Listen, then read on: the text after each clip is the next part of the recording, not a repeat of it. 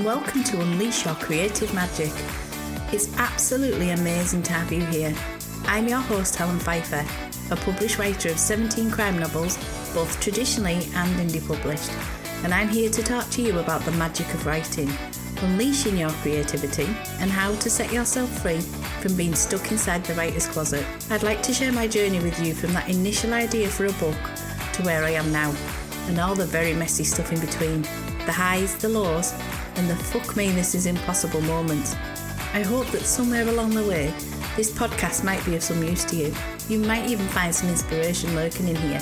So grab yourself a coffee and come and join me on the writer's couch as we dive right into living your best creative life.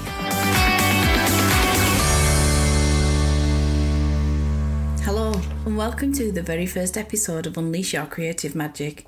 It's lovely to have you here. I'm your host, Helen Phifer, and I have an overwhelming passion for writing stories that scare the crap out of people. I love making stuff up.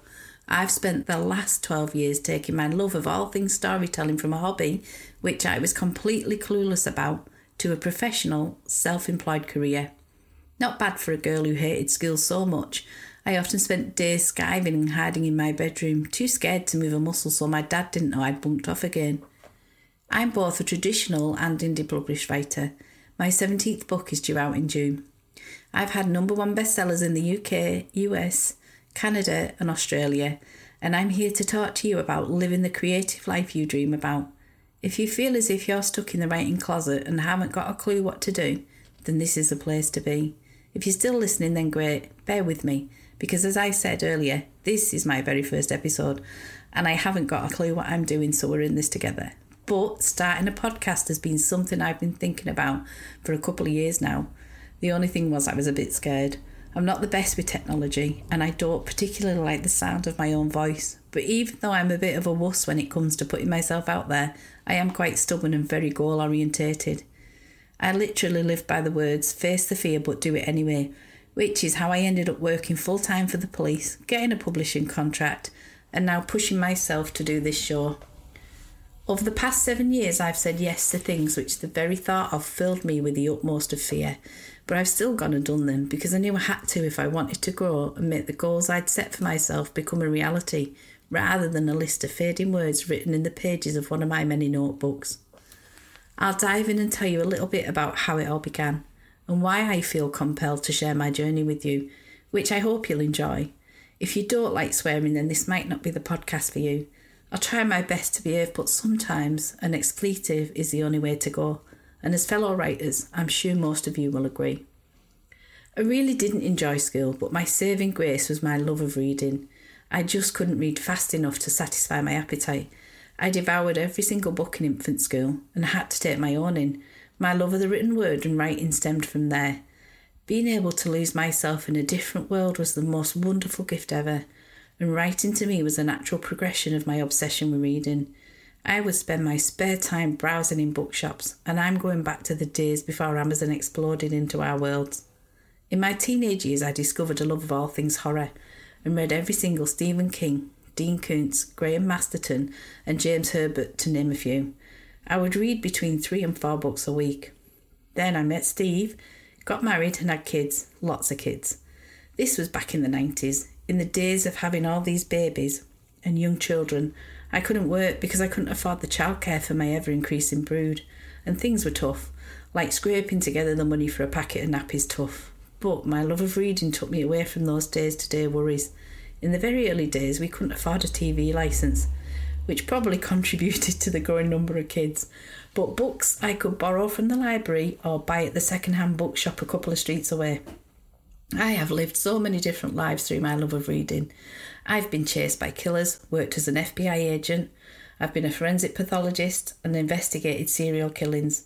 I've been a homicide detective and a forensic profiler. I've lived in New York, London, Las Vegas, and I seem to have spent an awful lot of time living in Derry, Maine, thanks to my love of Stephen King novels. I've been chased by a terrifying clown, stayed in haunted hotels, seen nightmarish creatures come out of the mist, and been lost in the woods. I've lived in a haunted mansion and visited Transylvania. I've seen a monster made from stolen dead body parts come to life, and I've married a millionaire, then felt the pain of losing everything. I've fallen in love with a vampire that sparkled and laughed along with Bridget Jones. The list is endless of all the wonderful stories that I've immersed myself in. Sometimes I would finish a book and wonder what the hell I was going to do with my life now I could no longer live in that world. Books really are that amazing. But you don't need me to tell you that because you, my fabulous new friends, already know. So let's talk about the progression of our love of reading to being the one in charge of writing these fantastic books. Inside of me was always the burning desire to write my own stories. There were a couple of times amid the sea of pampers, breastfeeding, and weaning when I'd managed to get all five kids asleep at the same time. I'd sit down at my second hand Commodore 64, yes, I am that old, and try to write something that resembled a story. I can remember my very first one as if it was yesterday. It was called Moon Cycle and was around two A4 pages long. It was as crap as the title, and I had no idea how to turn those two pages into a full length no- novel. But I was so proud of that little story, and when Steve got home from work, I told him all about it. Unfortunately, he was as interested as my three month old baby. My second attempt was slightly better. This one came in at around 10,000 words and involved a traffic warden who was a serial killer. One day I came in to find our dog had eaten the peach floppy disk I had saved this work of art on. I think traffic wardens owe me a debt of gratitude, or should I say the dog. I did, however, learn a valuable lesson from that devastating experience. Always back up your work, even if it's terrible and the worst thing you've ever written. I think it was Jodi Picoult who said that you can't edit a blank page, and this is very true. No matter how bad you might think it is, you can work with it. At the time of the dog chewing incident and my floppy disk, I suffered a full on breakdown at the loss of the story about my psychotic traffic warden I vaguely remembered the story, but not to the extent of being able to rewrite it word for word. But the universe works in mysterious ways, and the patron saint of traffic wardens must have been paying attention that particular day. After this incident, I kind of thought, well, that's it, fuck it, I can't do it, and I didn't. I filed away a Moon Cycle and I didn't write anything for a good few years. Instead, I immersed myself into my new obsession reading crime novels. Val McDermid, Stuart MacBride, Mark Billingham, James Patterson, and Patricia Cornwell, the list was endless. Fast forward on a few years and thank God for the school week. I would wave the kids off on a Monday and lock the door so that they couldn't get back inside and do the housework like an elite athlete. So I could pick up my current book, lay on the sofa, and go and live in somebody else's life for a couple of hours.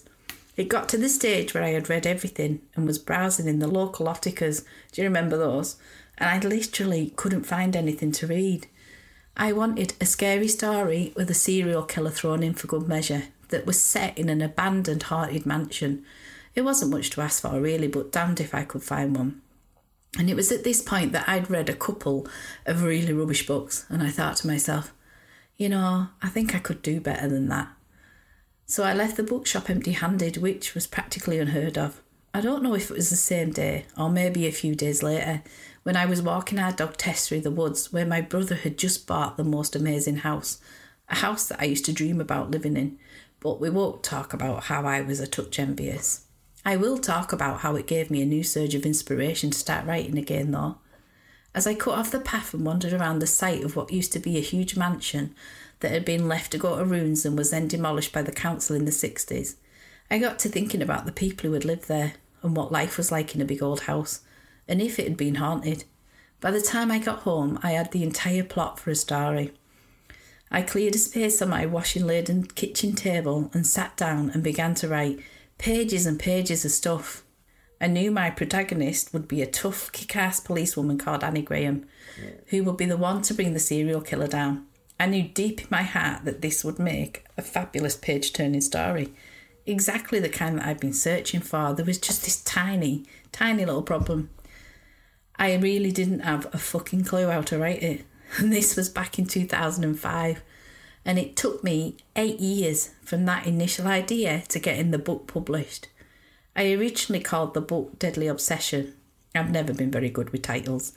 But when it was picked up by the editor at Harlequin, it became The Ghost House. And that book changed my life. It's still one of my best selling books, and it was published in 2013 people just fell in love with the character of Annie Graham, and I still get emails to this day from readers asking if there's going to be any more books in that series. I never told a soul I was writing that story in the beginning because I was too embarrassed and I had no one I could ask for help. I didn't know anyone who'd ever written a book, which is a reason for me finally getting around to recording this podcast. I would love to share the stories about my journey from being a dreamer to a published writer with you, and I hope that if you're in the same boat as I was, that it will inspire you to write that book you've been thinking about, that you have a burning desire to get down on paper.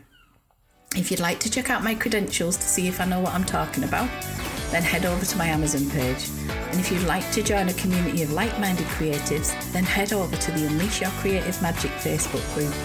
I'll paste the links in the show notes. Thank you so much for listening. I honestly can't wait to speak to you in the next episode, where I'll dive into the process of how I wrote my first book. Until next time, take care.